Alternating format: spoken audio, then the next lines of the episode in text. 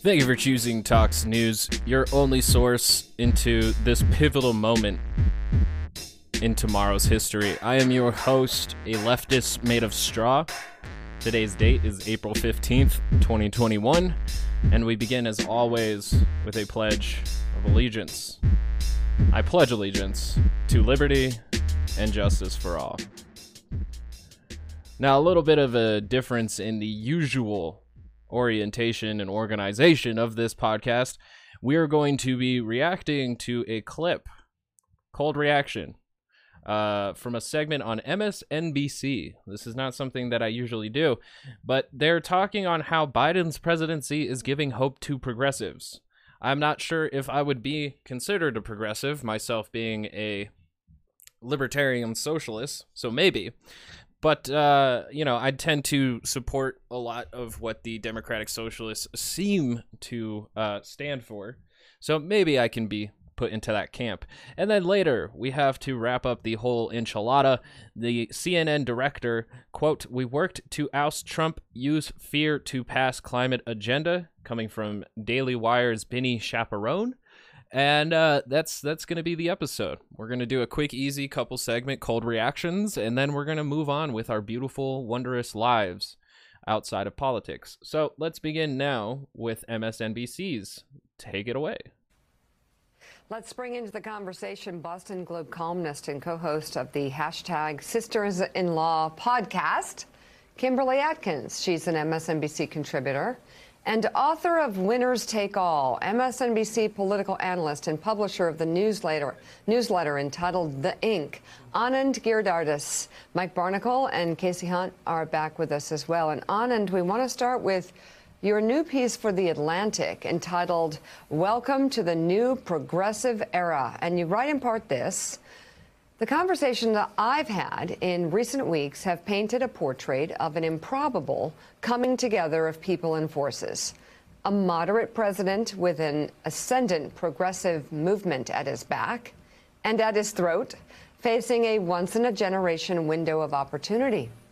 It's still early. It remains to be seen if this momentum will continue, if the infrastructure plan musters the votes, if the ungainly Sanders to Manchin coalition holds. But for now, a capital that has been defined in recent years by the absence of useful action bubbles with generative possibility. And many of us who thought we knew what a Biden presidency would look like and didn't expect much from it are suddenly asking ourselves, how did we get him so wrong?" I do not agree with most of the sentiments of that article. I'm still expecting Joe Biden to blow me out of the water.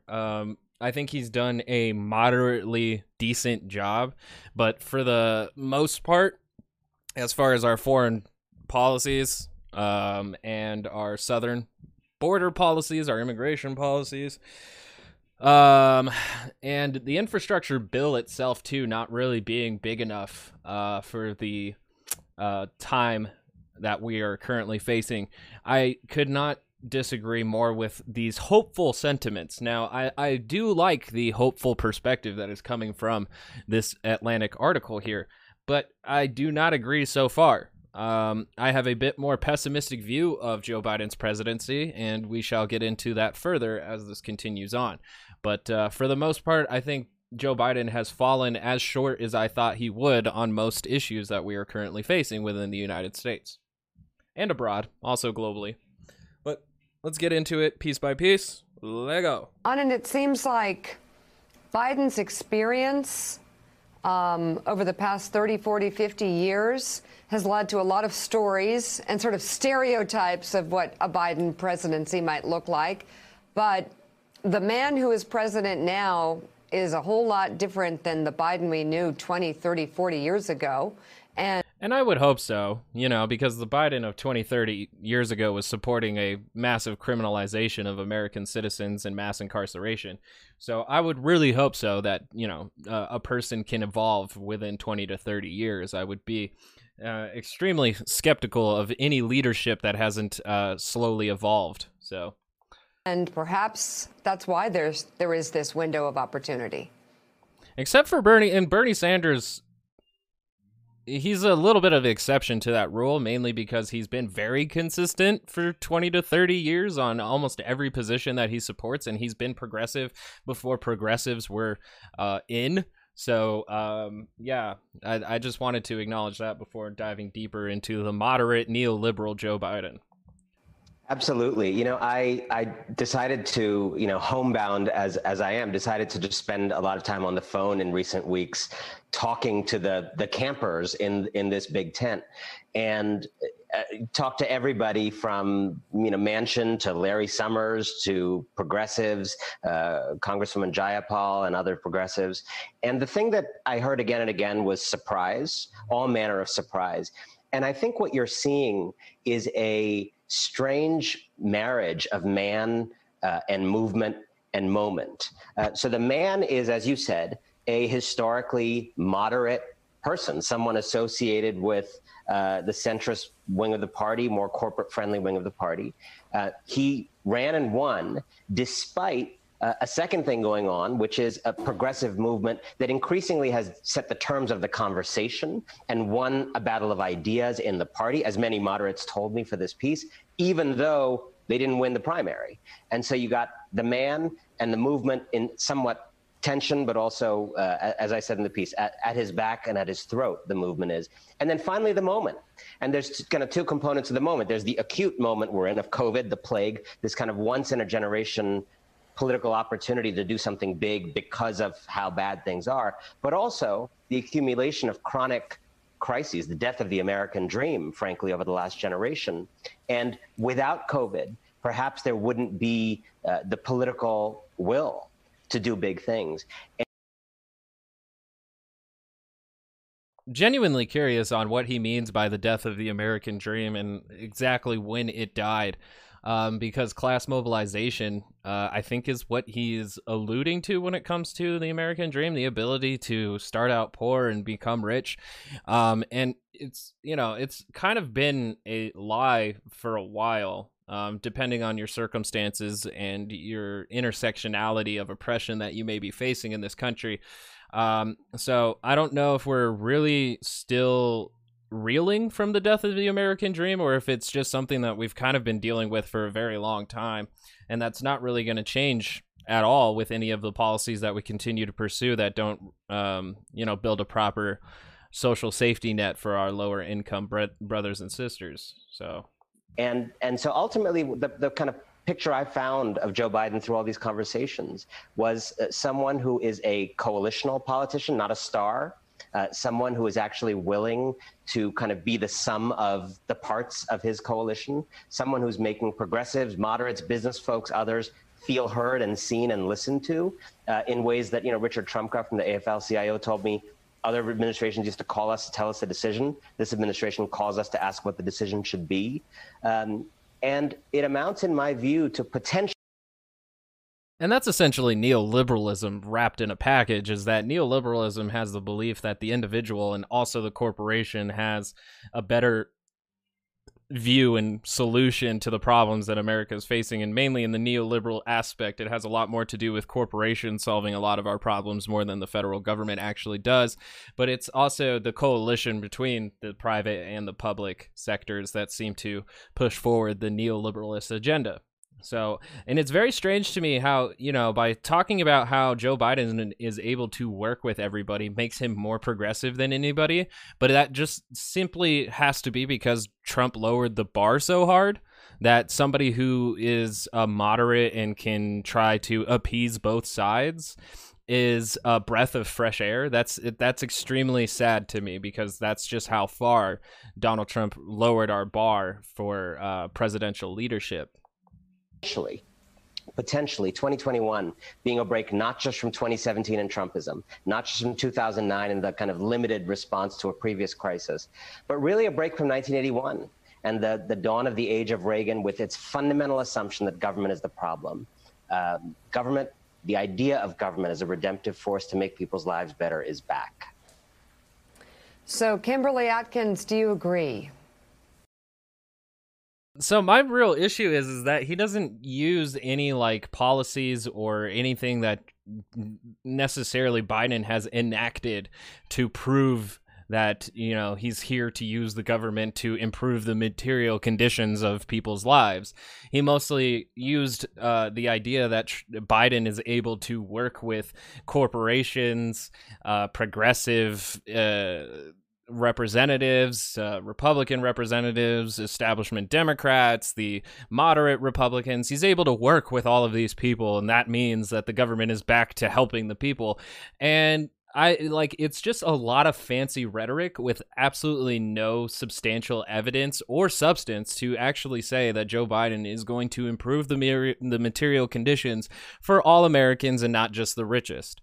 So just putting that out there. That was a beautiful word salad, but I am not sold on the idea that Joe Biden is the new progressive era, as they're saying here, just because he can work with so many people that are already working with each other in Washington, D.C.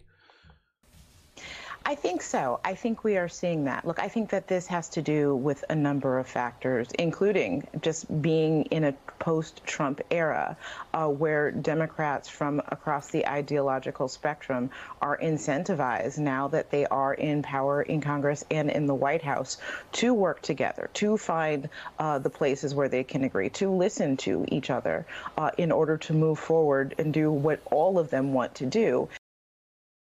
So having Trump out of the White House has made the fractured Democratic Party between establishment and progressives, that somehow has brought them together more than it did than under Trump, because like, honestly, under Trump, it seemed a lot more obvious that they were more together on things because they had the common enemy of Donald Trump and the radicalized Trumpist Republicans.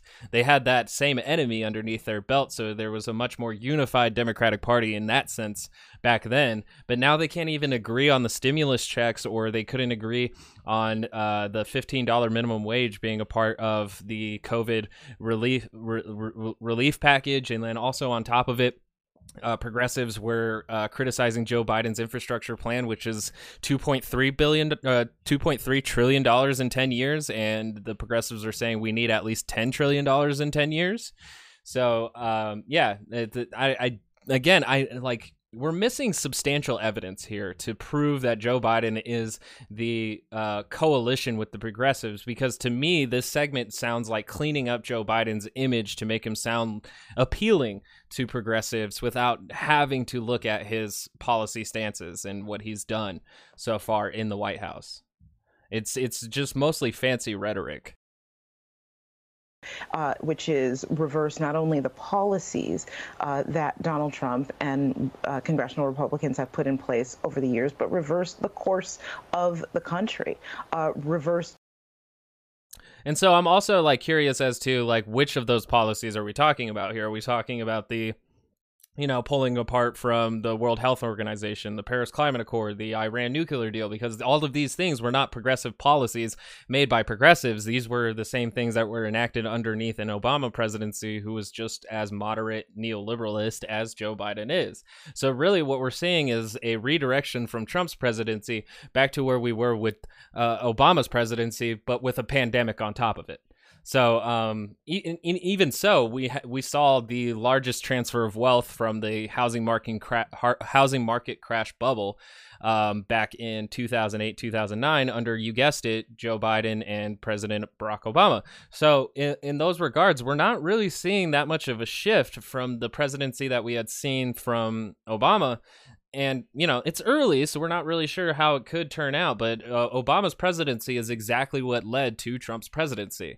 So to pretend like this is some kind of victory or validation for the progressive party is a little nonsensical to me, especially with like thinking that reversing Trump's policies is anything progressive. That's merely just the Democrats.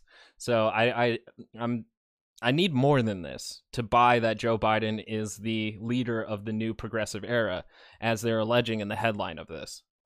The tone and the messaging in this country and move forward. So each and every Democrat in Washington is incentivized to do that. I That there, I do genuinely agree. I do like that we have a president who isn't constantly demonizing leftists or even taking time to demonize conservatives. He doesn't demonize like really any group in particular. We are starting to see like a bit of ramping up against Russia through sanctions and kind of economic warfare. And then also too, there's tensions rising with Iran, but I'm not seeing like the rhetoric of anti-Muslim or anti-Kremlin,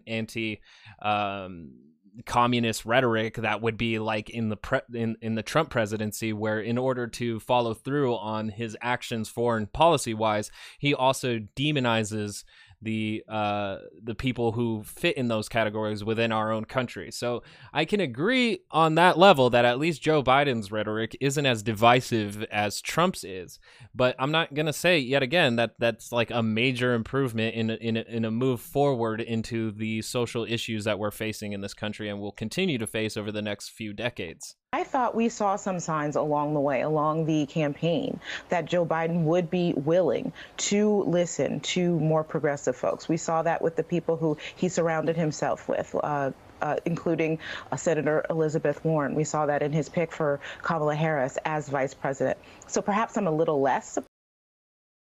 Both of those are very well-liked Democrats. I'm not sure how most progressives feel about them, but like that's really low bar for me, because Elizabeth Warren definitely has the aesthetics of a progressive, but she's not any more progressive than Bernie Sanders is. And even in my books, Bernie Sanders is just barely progressive enough, because we're just that far behind most of the developed world. Kamala Harris is certainly not progressive in my books. And again, I would need substantial evidence to prove as to why they are. I feel like Republicans and their conservatism has lowered the bar so far that literally the most modest Democrat policy makes them seem like they're radicals. And that's just like kind of where our political spectrum is that we're so skewed to the right side that any movement towards the left just a little bit is like, holy shit, that is so progressive. And we throw all of our hats in the air in celebration and fireworks are shot off.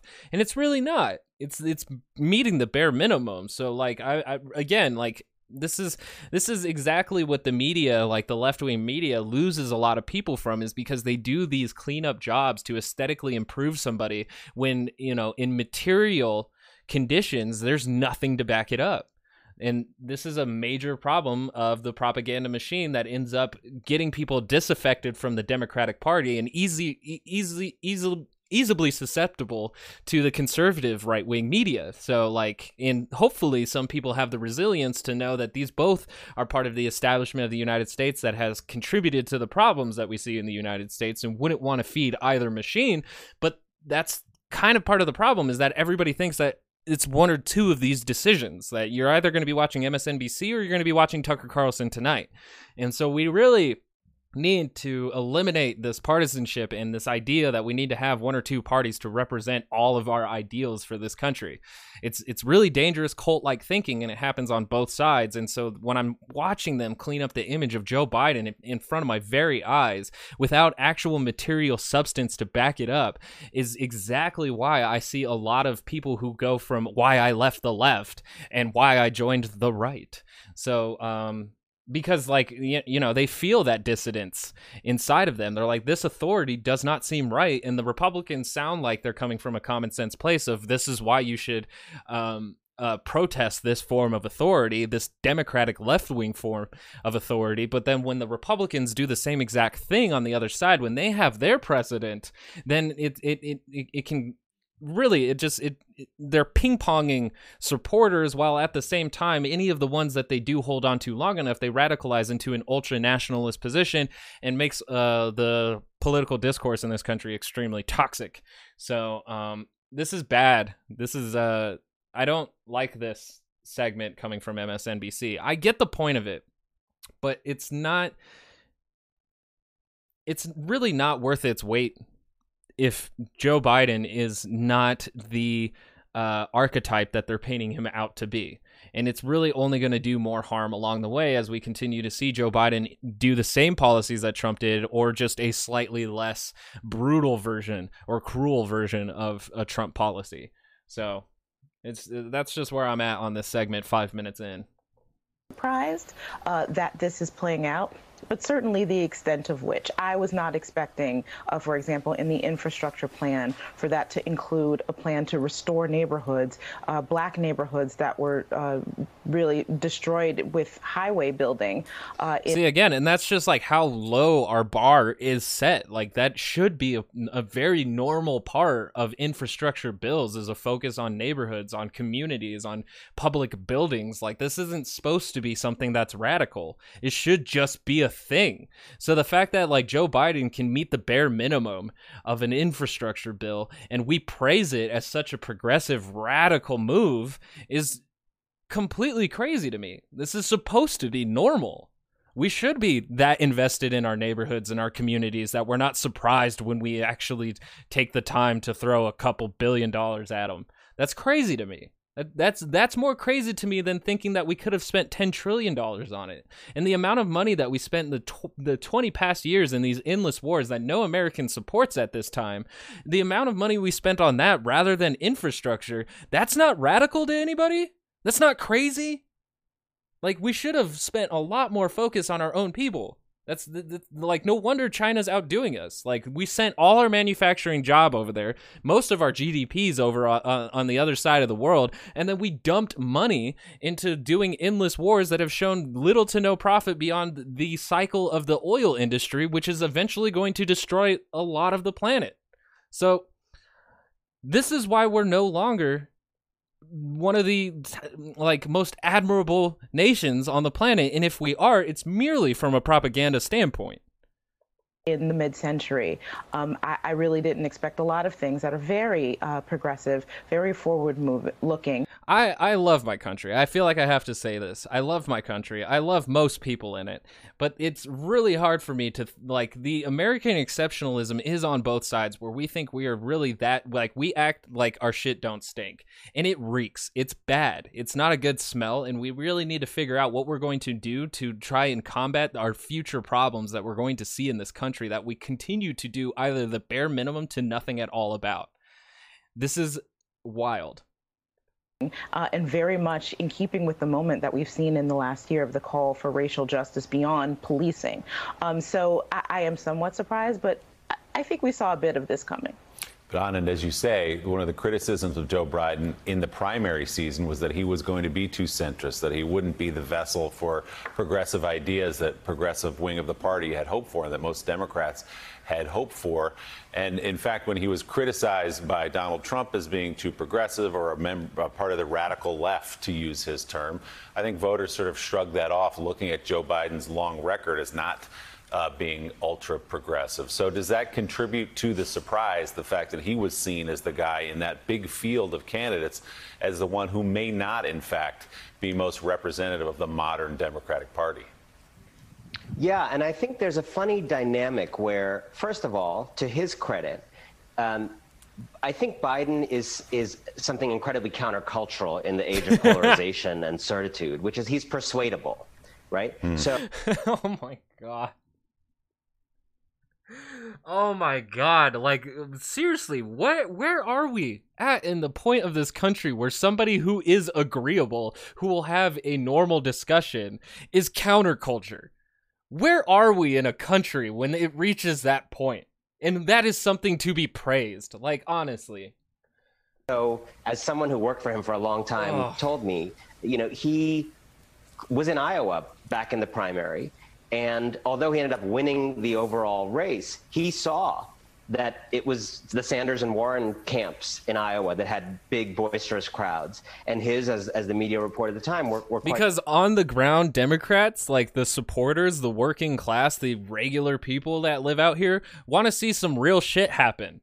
They know, the people who voted for Bernie Sanders did it because they were familiar with Obama. So let's, like, oh God, I can't believe MSNBC got me this turn. I'm turned. God damn. Quite thin. So he saw, like a stand-up comic in a room noticing when you're getting the laughs, he saw where the energy was. He prevailed. And then he was willing, through the unity task forces that he had with the Sanders folks onward, to incorporate a lot of those ideas and certainly a lot of those people. And the other thing is there is a I think a kind of practice of something I've heard so much in this administration, this idea that, you know, apocryphally FDR said to A. Philip Randolph, labor activist, make me do it. If you want me to do a big thing, make me do it. I think a lot of the attitude of this administration is, go make me do it. I'm willing to do it, but I'm not willing to be 3 miles ahead of public opinion. I'm willing to do it if you can push and pressure public opinion to a place where, you know, it's ready for me to do. That honestly sounds like what a leader would do. Wow, that is such a leadership thing to do. I need everyone else to shift the Overton window of everybody before I can actually do progressive policies. I need all of you activists and all of you labor unions. I need everybody else to shift the Overton window for me, and then I'll pass the policies that you want to see. Even though the window is shifted, because how many votes went to Bernie Sanders before losing the primary? So honestly, it's crazy to me, because the Overton window is shifted, but Biden knows that he's not going to push anything beyond the envelope. He knows that. He ran on that idea. He ran on being a moderate. And so it's very wild to me that we're even having this segment right now, the new progressive era where we meet in the middle. And I think that ends up being an incredibly powerful combination that could spell a transformational presidency, and a presidency against all odds, given Biden's record, that ends up shattering the age of Reagan, the consensus of the Reagan era, in a way that the Obama and Clinton presidencies ended up not. Yeah, shattering the Reagan era by raising taxes to 28%. For corporations. Yeah, that's absolutely just shredding apart trickle-down economics, isn't it? Amazing. Like, MSNBC is guilty of exactly what Fox News would do for Trump every day. This is the same exact method and strategy, and I find it deplorable, and I give you a yikes out of 10.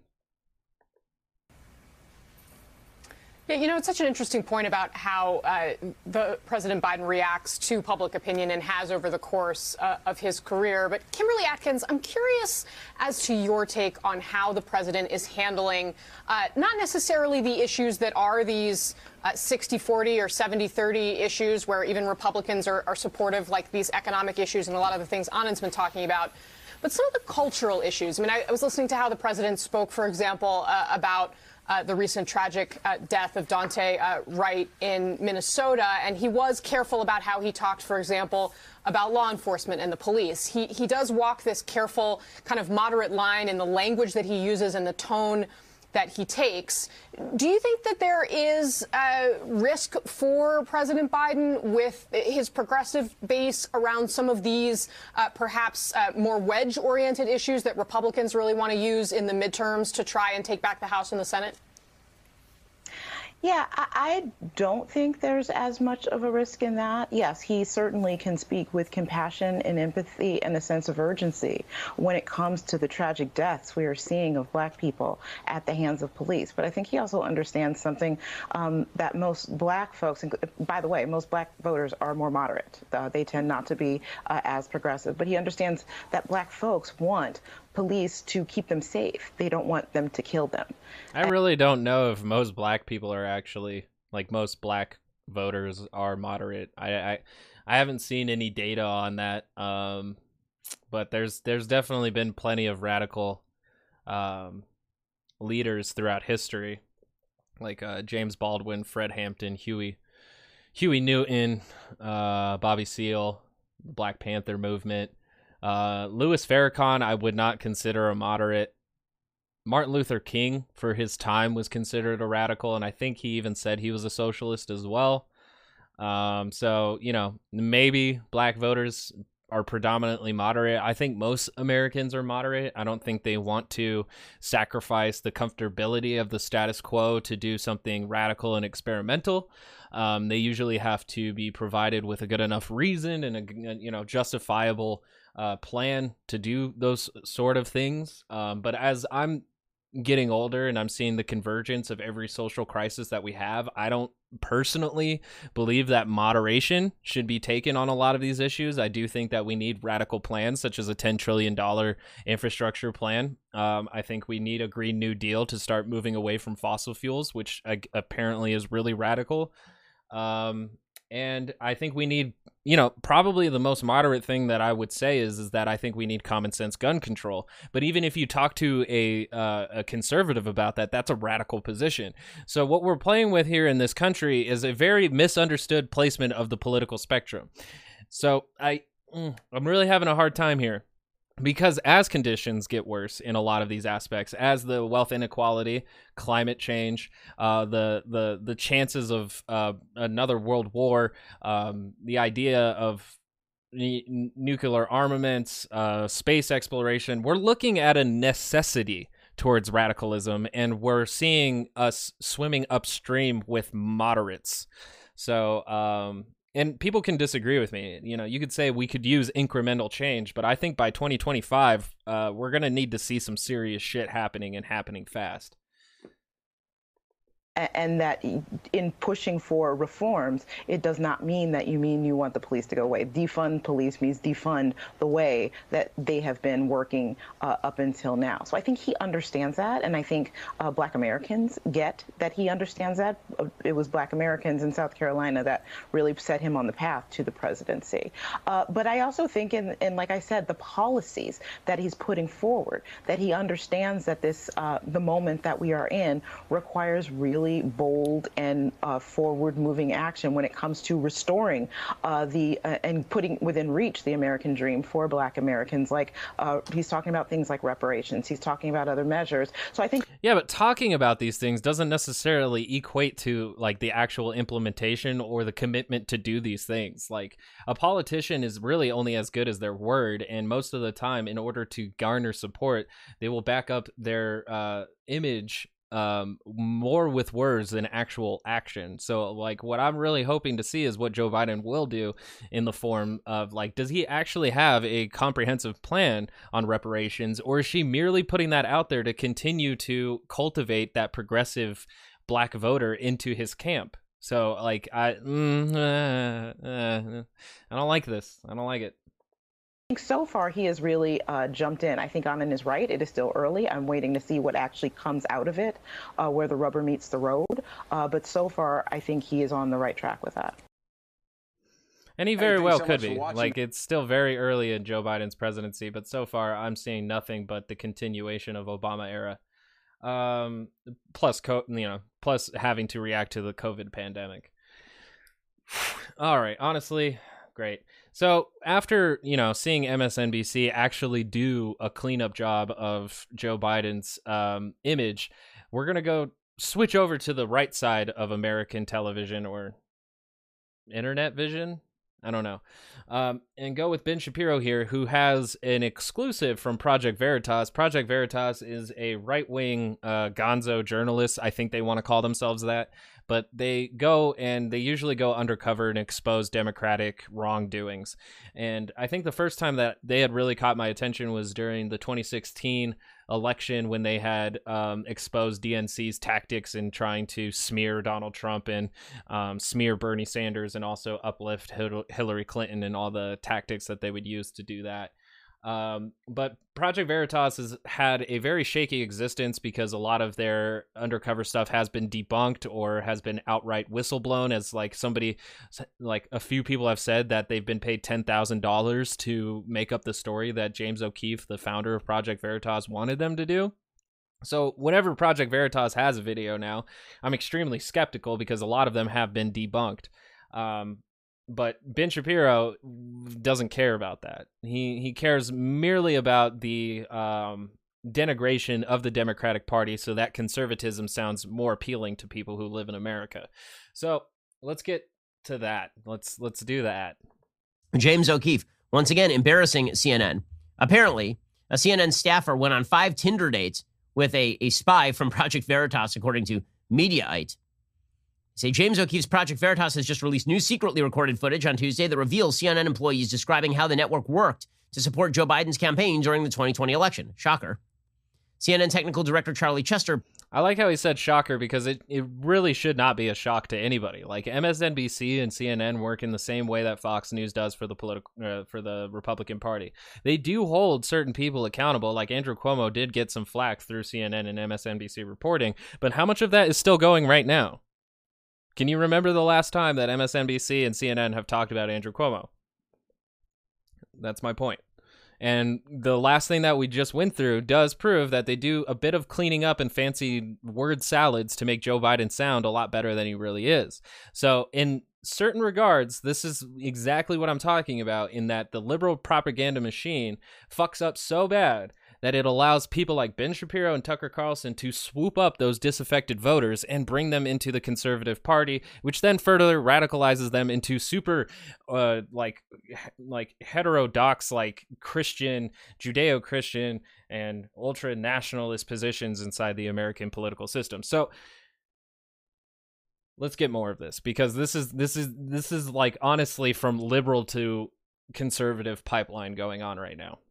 Played the video's starring role. Here is some of Charlie Chester talking about the role of CNN in the 2020 election. They've already announced in her office that once the public will be open to it, we're going to start focusing mainly on climate, like global warming, and like that's going to be our next, like, I don't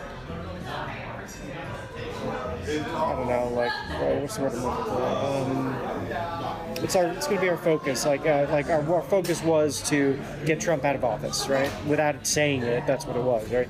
So our next thing is going to be for climate change awareness. They're just, and of course, this is all obvious. I mean, it's clear that CNN is a propaganda outlet. We've all known this for a long time. It's just that they lie. And then when you call them on it, they're like, how dare you? They get Brian Stelter on reliable sources yelling about Fox News or something. Daily Wire does the same exact thing. If you're watching any news commentary, even this show included, if you're watching any of it and you assume it's not propaganda, you need to wake up and stop watching the news. Literally anybody reporting on the news, commenting on the news, anything regarding politics in the news is propaganda. Almost all of it. So, like, anybody telling you they're not propaganda is full of shit. And do not listen to them. That's going to be my piece here, because it's funny that Ben Shapiro is going to be like, everybody knows CNN's a propaganda machine, and pretend that he's not. That's no. Everyone doing this game right now, propaganda. And the most damning portion of the video is that opening supercut. The footage didn't make the identity of Chester's conversational partner clear, though a rack of liquor bottles is clearly pictured behind him in one scene. Chester said that his role is one step down from director, though the role of technical director has no input on the contents of any programming, but he has suggested there was sort of internal communication suggesting what the mission was. Chester says, quote, Trump was, his hand was shaking, he was losing it. He's unfit, we were creating a story there. I think that's propaganda. Apparently he was talking there, you would imagine, about the Trump picking up a glass of water with both hands. We had nothing else to run with at that time.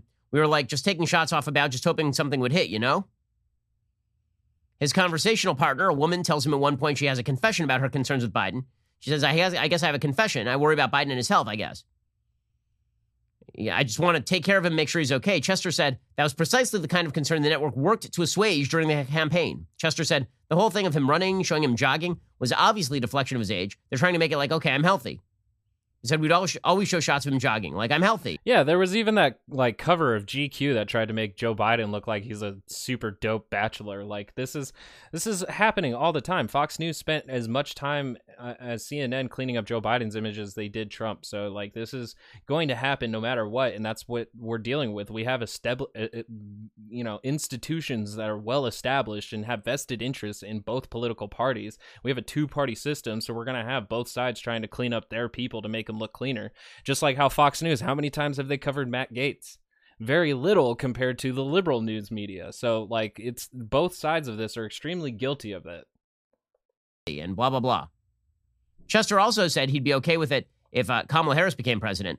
Oh, yeah. That reminds me, because, like, during back, I think, like, when Trump had the Independence Day speech, where he like was at Mount Rushmore, Ben Shapiro spent like a whole segment talking about how great that speech was. But if you watched anybody else, anybody else's channel, not CNN, MSNBC, but like smaller YouTube leftists, they heard literally the 14 points of fascism in that speech, and you can get that from their channel, that perspective. But if you go to Ben Shapiro's perspective, it's much more cleaning up of Trump and how it's important to have these nationalist feels, how it's important to acknowledge Americans' exceptionalism.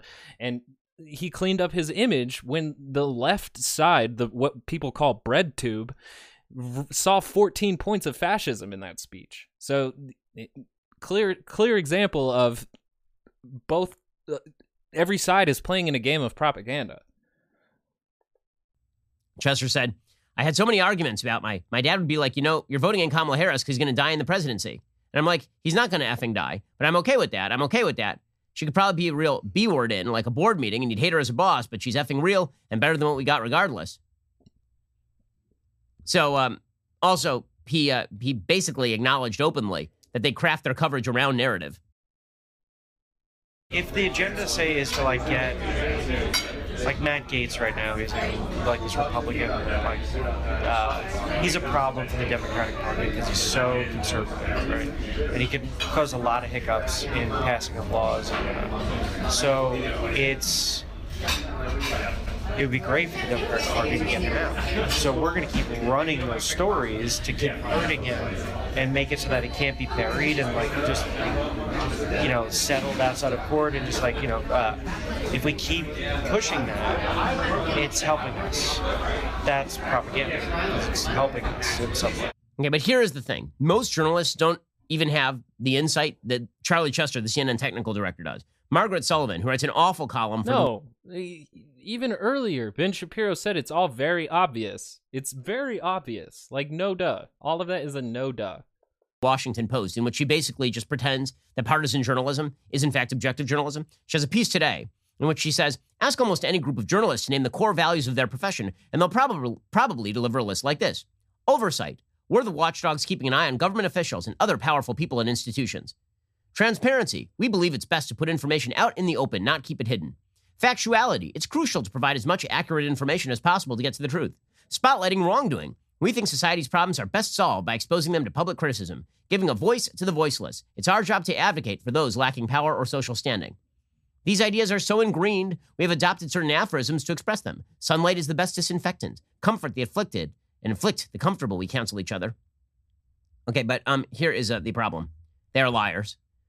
Just like all self-reported surveys, if you ask people, how often do you exercise? People always answer that they exercise a lot more than they actually do.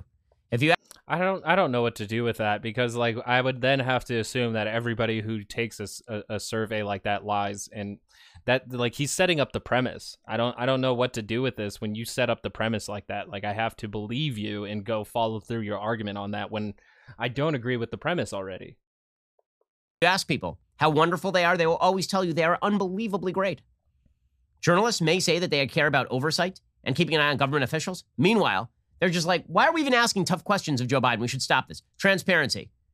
That it's, they believe it's best to put information out in the open. Weird, because yeah, CNN has journalists, but for the most part, it's exactly the same as Ben Shapiro. Ben Shapiro's not a journalist. He's a news commentator.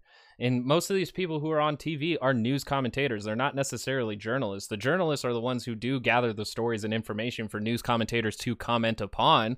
But to like, and this seems to be coming like a problem where news commentators are being equated to journalists, and it's just far from the truth. Like, no, like journalists actually collect a good amount of witness statements, evidence, citations, sources. They actually do pretty much most of the work that gives Ben Shapiro a job.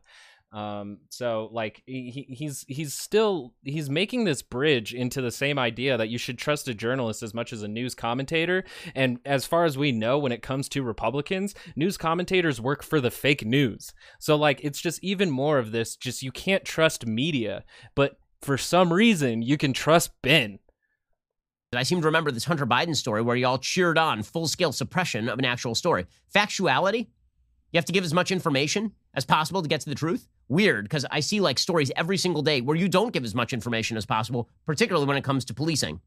It's really good when you can like cite specific examples, but let's not do that. Let's just, you know, broadly say that they do this thing all the time and it's happening all the time, and I don't have to prove anything to anybody because we all know it's happening, right? You're here on Daily Wire all the time. You know it's happening because I've told you.